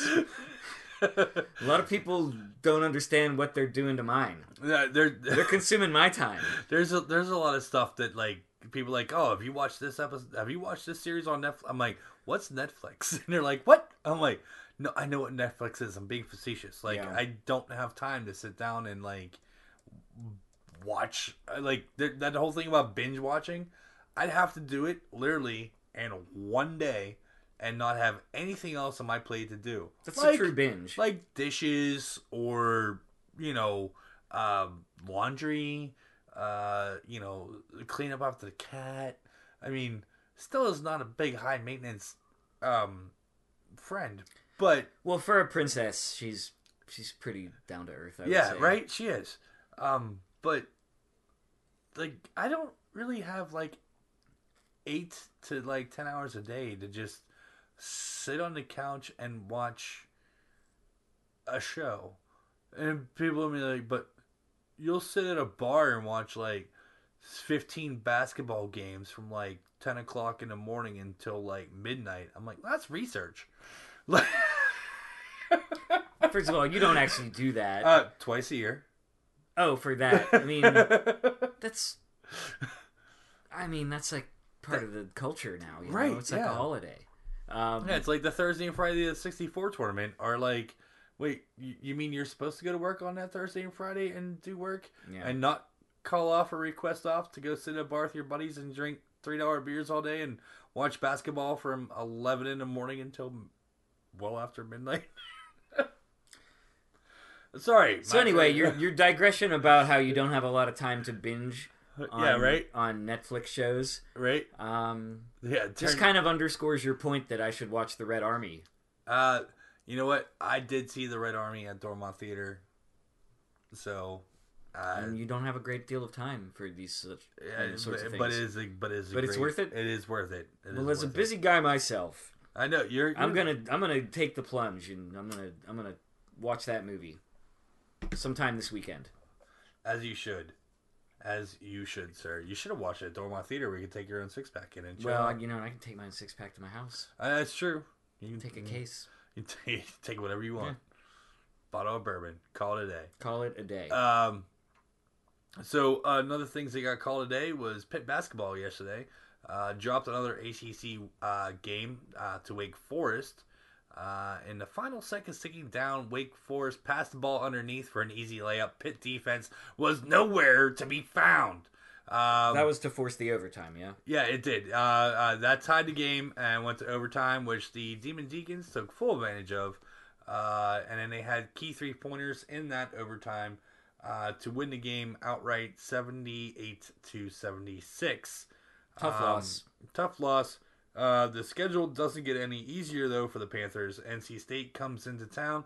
Uh, then they head out to BC next week, and we will have another podcast after that BC game. So, really, ACC is a tough conference. Um, Pitt's better than they were last year. They are, and that's what I want to get into. Is Pitt is better than they are last year. Jeff Capel coming in, uh, who's a Duke alum, who's a Duke guy, coach with Shazeski, uh, Coach K. Sorry, I probably didn't pronounce it properly, and I don't think anybody ever can. Um, he he's now the head coach of Pitt. He's got some of those ties where he had down the south and so forth um, bringing in some recruits. Um, the team is better by far now than they were underneath Stallings. Yeah. Um, The wins and losses have improved, but more importantly, like the attitude. the attitude's The, um, The- the I'm not saying the players had a bad attitude under Yeah, yeah, Stallings. but- but the I'm, I'm more quit. saying Stallings had a bad attitude, and it rubbed off on his players to the extent that they like didn't want to play for the guy. right.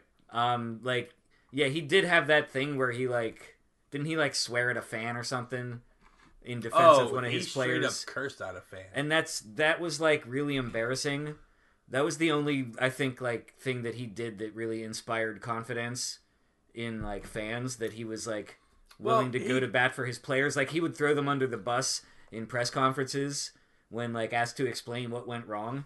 Um, and that's that's not a you can't build a program on like 16 weeks of like shade thrown at you in a press conference and then he like punches a guy once on your behalf and calls it a day. right. You know, like you, you got to have like more of a family type atmosphere than that. So um so far like I like Capel and he's he's got, you know, he's still got his 3-year window to get his own Yep. recruits. He does. Um, we're not saying Pitt's going to be taking one and done guys anytime soon. So like a three year window, you'll you know eventually have like some you know sophomores, juniors, and seniors to complement whatever superstar recruiting class he gets in his fourth year. That is true. That's an optimistic take, but like That's a very optimistic. Why be take. negative, man? Why be negative? I You mean, know? I mean, uh, he's it's the ACC. Like we he- didn't expect them to come out. Well, and well he's Duke taking a team out. He, right he- he's taking a team out of the basement of the ACC. He's taking the job in the ACC that nobody wanted for an Mm-hmm. ACC team um, for basketball. Uh, you know, Narduzzi took Mm-hmm. a team in the ACC, a job that nobody wanted, and he gets hired. Uh, you know, and and he's done an amazing job with with the program. Um, especially getting to the ACC title game this year.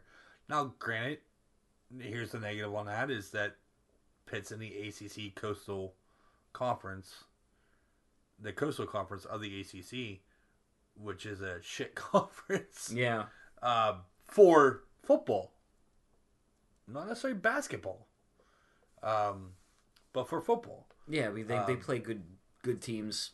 You know, You know, they- plays they've got Syracuse twice a year. Yeah, They've, they've got the Tar Heels, the Blue Devils. yeah. Um, Yeah, Wake Forest, uh, NC Virginia State, Tech. NC State twice, Virginia Tech Yeah. twice. I mean, Virginia. Yeah, Virginia. I mean, yeah. So so It's Pitt's a tough playing. league. Pitt, Pitt's playing Duke once, uh, UNC once, uh, Syracuse twice, Boston College twice. They're playing uh, NC yeah NC State twice. They're playing Virginia, Virginia Tech twice, uh, Wake Forest once, Notre Dame twice, uh, Louisville twice. Uh, you know, for basketball, for football, um, they're playing. Uh, you know, their coastal conference and, and other teams, and they're not even playing their full coastal conference at all.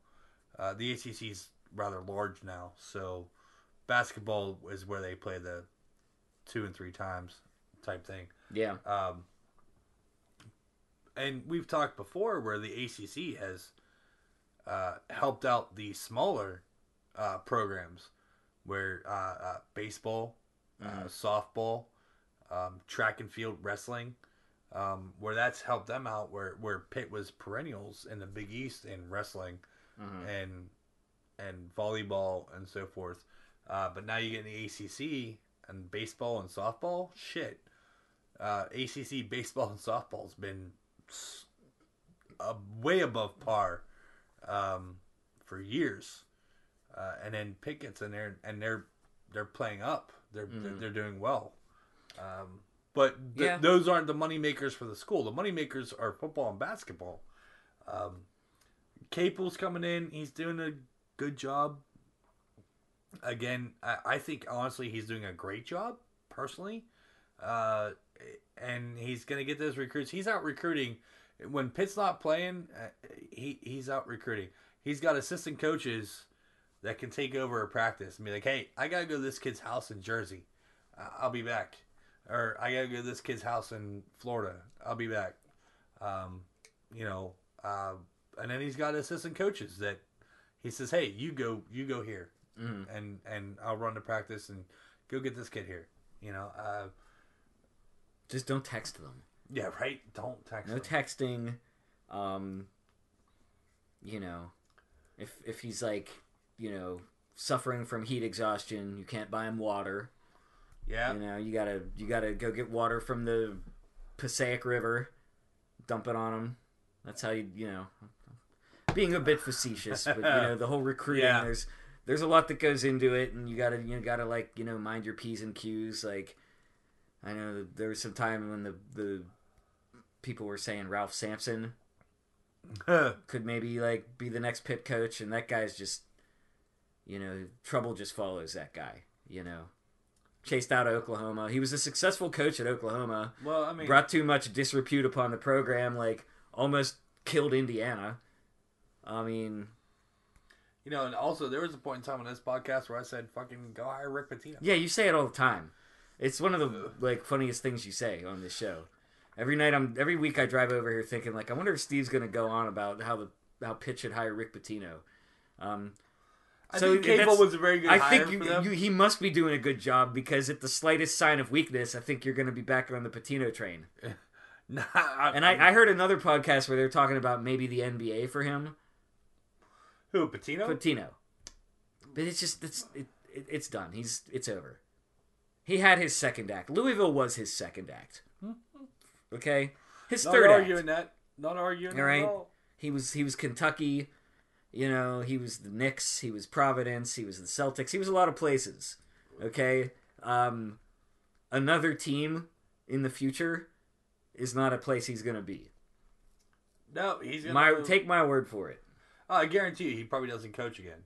Now his son Richard Pitino still still running Minnesota.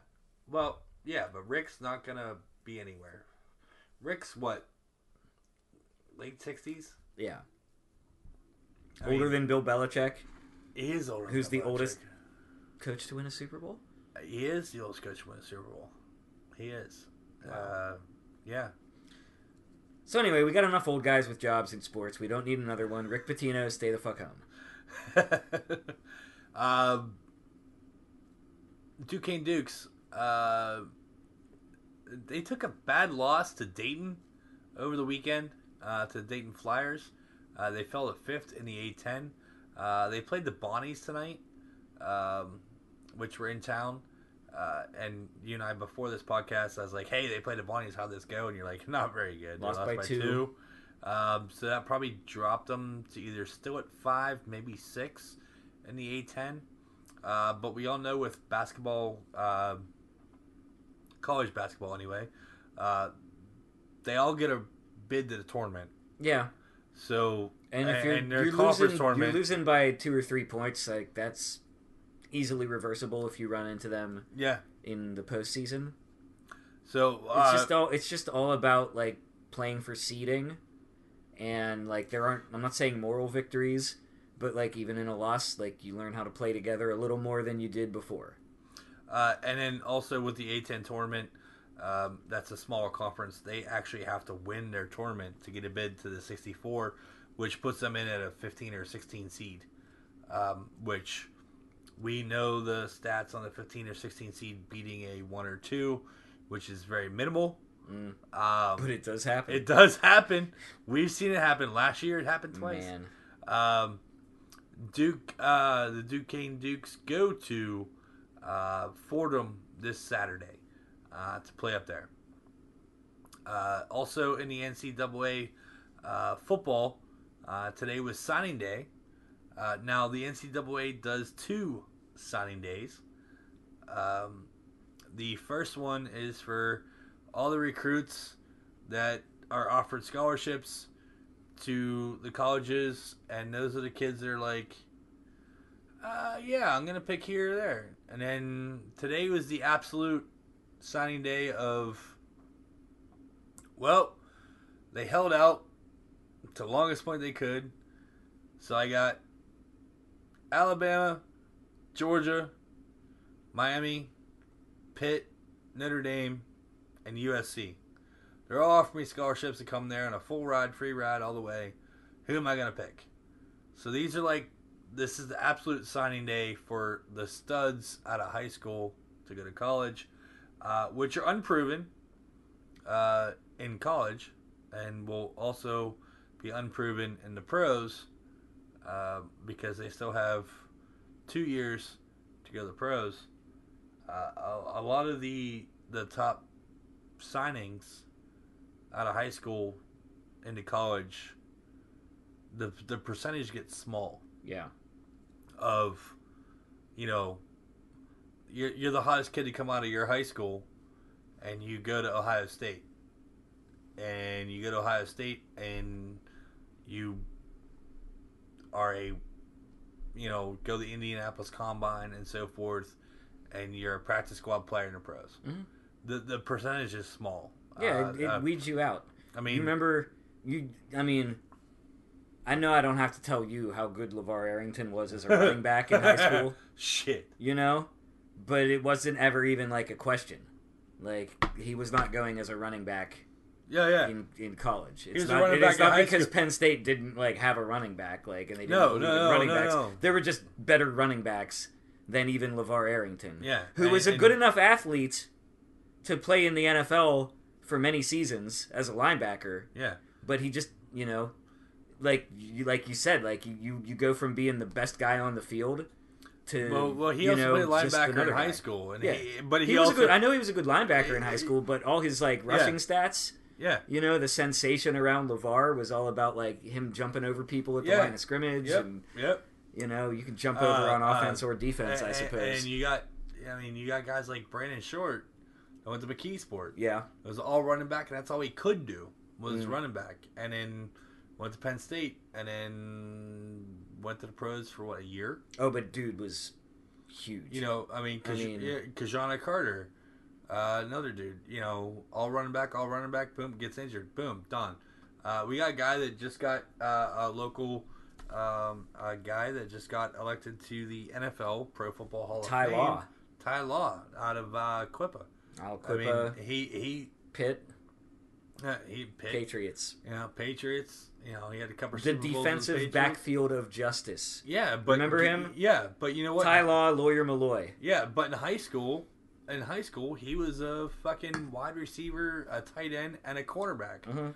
Uh, you know, a lot of these guys that that that go the pros, were studs at their high school Mhm.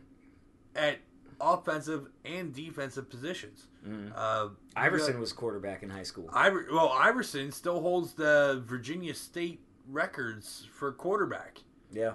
You know, and he went to the NBA. Yeah. Um, I just watched a comedy skit, and I'm telling you, this is a comedy skit, and the comedian I watched it from, uh, I can't tell you his name off the top of my hand. He was also a black gentleman that was like, um, I, I, actually, you know what? I can tell you where it's from. It was from uh, uh, an award show and so forth, but uh, he was like, "Look," he goes, "You guys remember name a guy by the name of Charlie Ward? Oh yeah. Charlie Ward won the Heisman Trophy, the best overall college football player ever. Um, and he never played it down in the NFL. He went and played for the Knicks and the Heat, and that was because at that point in time, NFL teams were not drafting black quarterbacks. Now, keep in mind, this was a comedy skit, and I'm not being racist whatsoever, but it's the truth. Yeah. Um, you know, you, you- Michael Vick torched Pitt for years. Marcus Vick torched Pitt for years at Virginia Tech. Uh, there was an eight-year period where I didn't remember a Vick.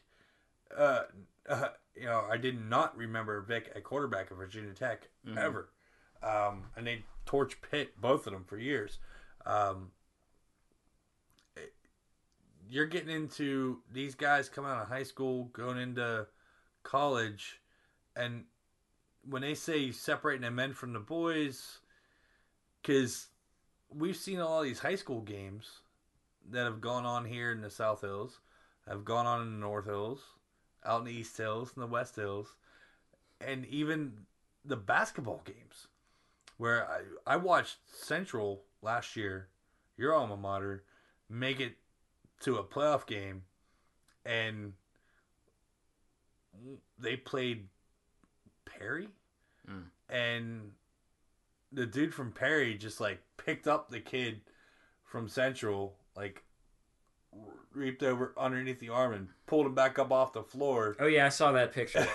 and, and, Yeah. and he was still like six inches off the floor before he, Mhm. and, and, and it was like, wow, Yeah. like I, I, Signing day is like you said, like some people sign, some people don't.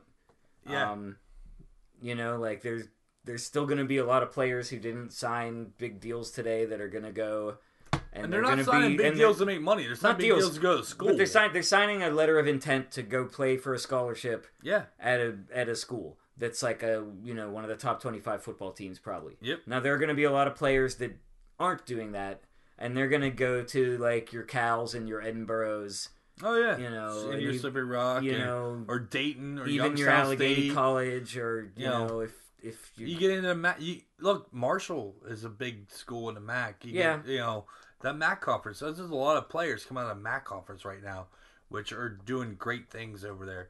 Uh, you know, Bowling Green and OU. Um, you get into some of the smaller like Old Dominion. Uh, Mm-hmm. basketball. You want to talk about basketball? Davidson. Davidson's uh, great basketball school. Um, American University. Uh, George Mason. Um, American University is not a great basketball school. they're It's it's in DC. it's in DC and and they have They have a lot of basketball in They that have a area. lot of basketball in that area, and they have I and, they, and they have some players that come out of there that Yeah. go in the NBA. Sure, and, they do. Yeah. You know, and they're role players for the most part. But you have a, Kevin Durant didn't go to American though. Kevin, No, no. I mean, just I saying. No, he didn't. Uh, but it, it, it's a big day for a lot of guys. Uh, it's a big day for a lot of schools to get top recruits. Mhm. Um, I just saw something earlier today that um, uh, Georgia got the number one and number two recruits at wide receiver and running back uh, signed to Georgia Mm. for uh, you know their college career, which has to last two years. So that's the thing about football compared to basketball, where football is two years removed from high school, basketball is one year. So um, you know, and and then you got sports in college and uh, that that like hockey and baseball where you can get drafted out of high school by a professional team, still go to college, and then you know go off and do your thing afterwards. Yeah. and you have to sign for a year or two.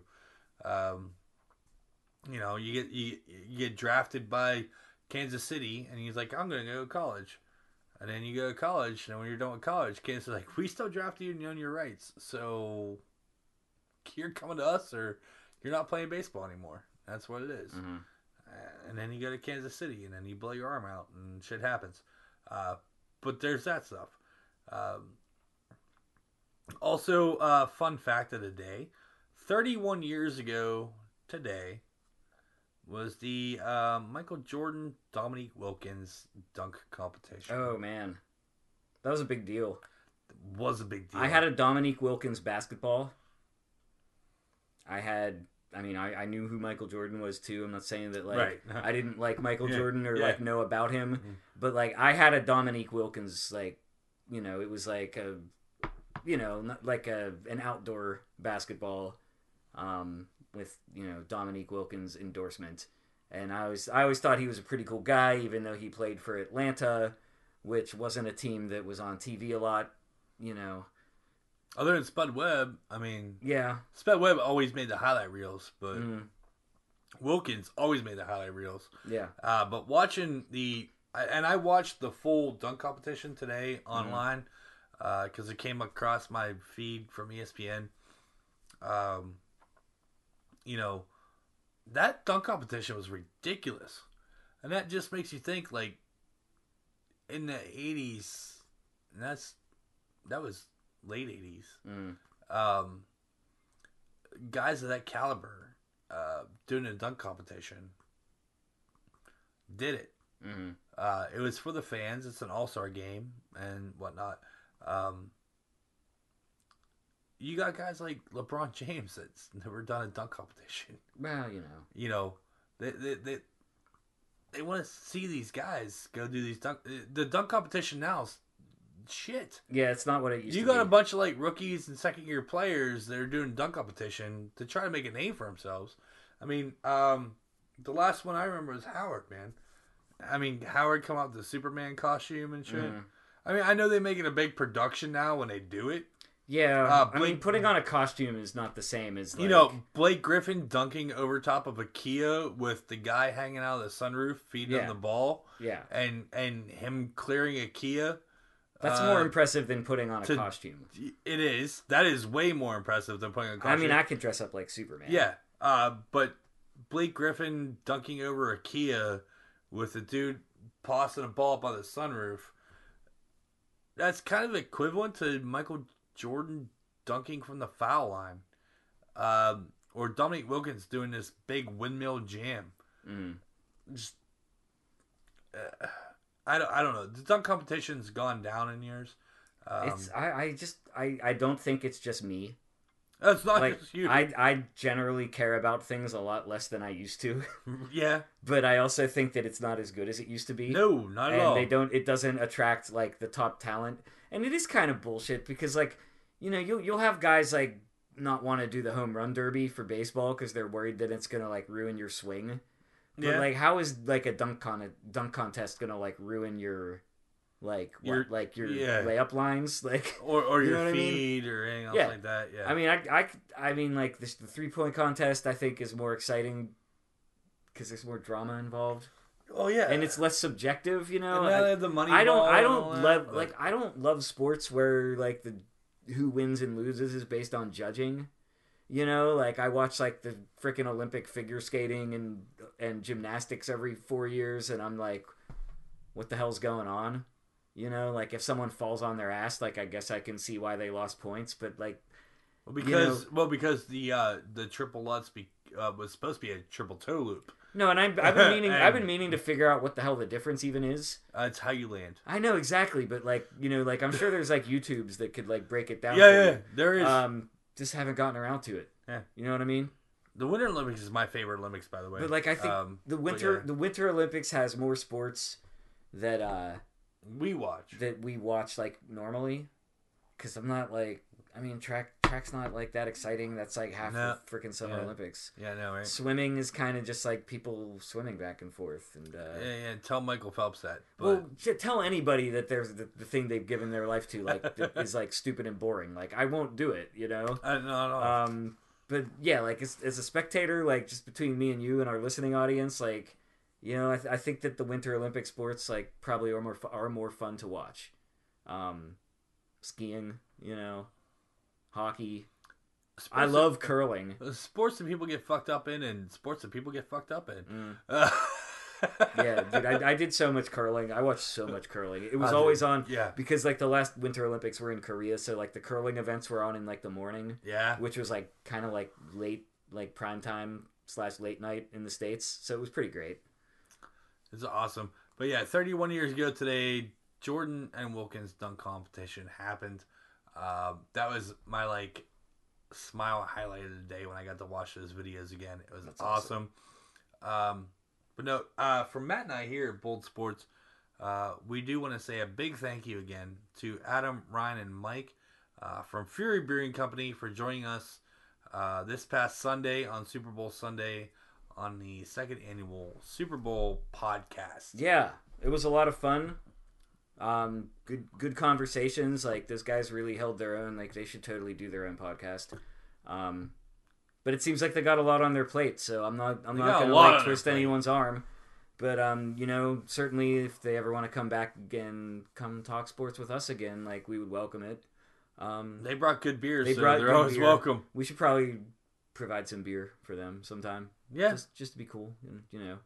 Um, I'm not gonna make it myself. I can't. I can't promise that. I can't make it myself. But, I, um, well, I can make it myself. I don't have the tools anymore. Mm. Um, but we can send a good bottle of whiskey. To It was a yeah, a Yeah. good good whiskeys. You know, I don't know if they're whiskey drinkers or not. They are. Okay. Yeah, they Good. are. Well, oh yeah, you, you talked about your whiskey friends and that whole thing. That, that Yeah, yeah. seemed seemed to be a good common ground for us to talk about. So yeah, it was a lot of fun, and definitely thanks for coming out and you know check out Fury Brewing up Yeah. there in uh, Westmoreland County way. Yeah, uh, Route 30, across from uh, Jim Shorkey. Uh, but yeah, it was a great time. Thank you guys very much for listening to Matt and I on this wonderful podcast that we did, the Yammer Yager episode 68. Yeah, thanks. It's been it's been fun. And we'll be back next week with a great edition uh, of Bold Sports. Just keep keep just pulling for those pens. Pitt, Duquesne, they need you now. Okay? Don't fall Definitely. don't fall into a winter slump just because football's over. right? Sports are on every night. Hey, get in the gym. It's beach body I've been season. in the gym. All right, folks. Have a great night. Thank you very much.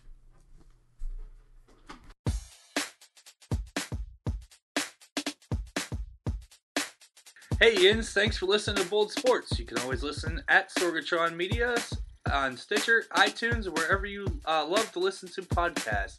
Make sure to catch us every Wednesday for your recap and breakdown of your favorite local sports and news of the weekend with the upcoming game expectations. You can contact us at Steve Fernald on Twitter, at MMTacy on Twitter, or at BoldPGH on Twitter. Hashtag Bold Sports. Bold Pittsburgh on the Facebook or boldpgh.com.